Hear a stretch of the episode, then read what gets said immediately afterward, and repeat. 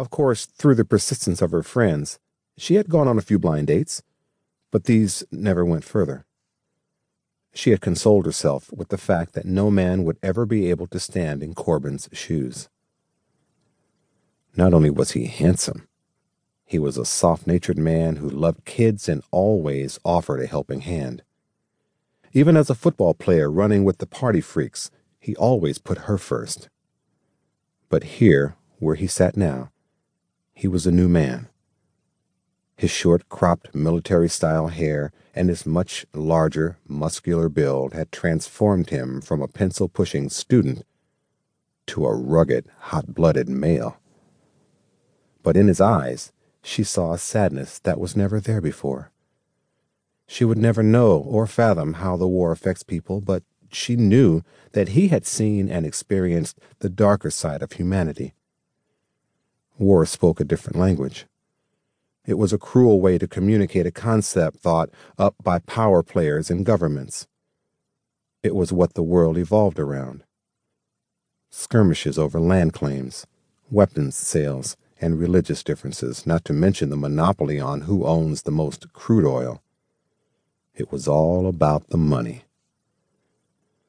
But even with the sadness that seemed to consume him, she still felt that undeniable attraction, and she knew he felt it too, although he fought not to show it.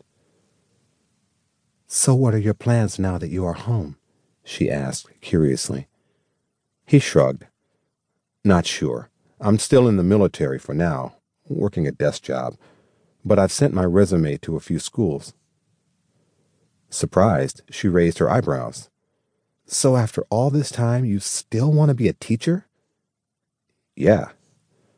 It felt like every question she asked, she kept throwing herself up against this wall he had built around himself, and there was no way past his defenses. An awkward silence fell between the two of them. Alley scanned the crowd, looking for other familiar faces, Maybe it would feel less awkward if they were with a group of people, she thought.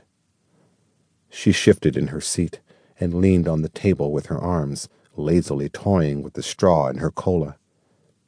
She was probably the only one here who weren't drinking alcohol. Go figure. Even when they were in university together, she wasn't big on parties and drinking. And the one time she did happen to have a few glasses of wine, it was a complete and utter catastrophe. So, how are your mom and dad? They're fine. Nothing much changed on their end. And Aunt? He stiffened and cleared his throat. Then, looking at his watch before standing up, I need to get going. It was nice catching up with you. She sat for a few seconds, recapping the last few seconds of their, or rather, her, conversation. Something was up with him. He never used to be this cold, she thought. She grabbed her bag and rushed outside.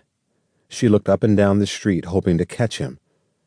She had almost given up when she saw him getting into his car across the road, and without a moment to waste, she went to him. Corban, she called before he could close the door.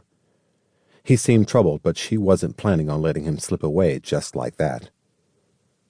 Catching her breath, she pulled out her business card.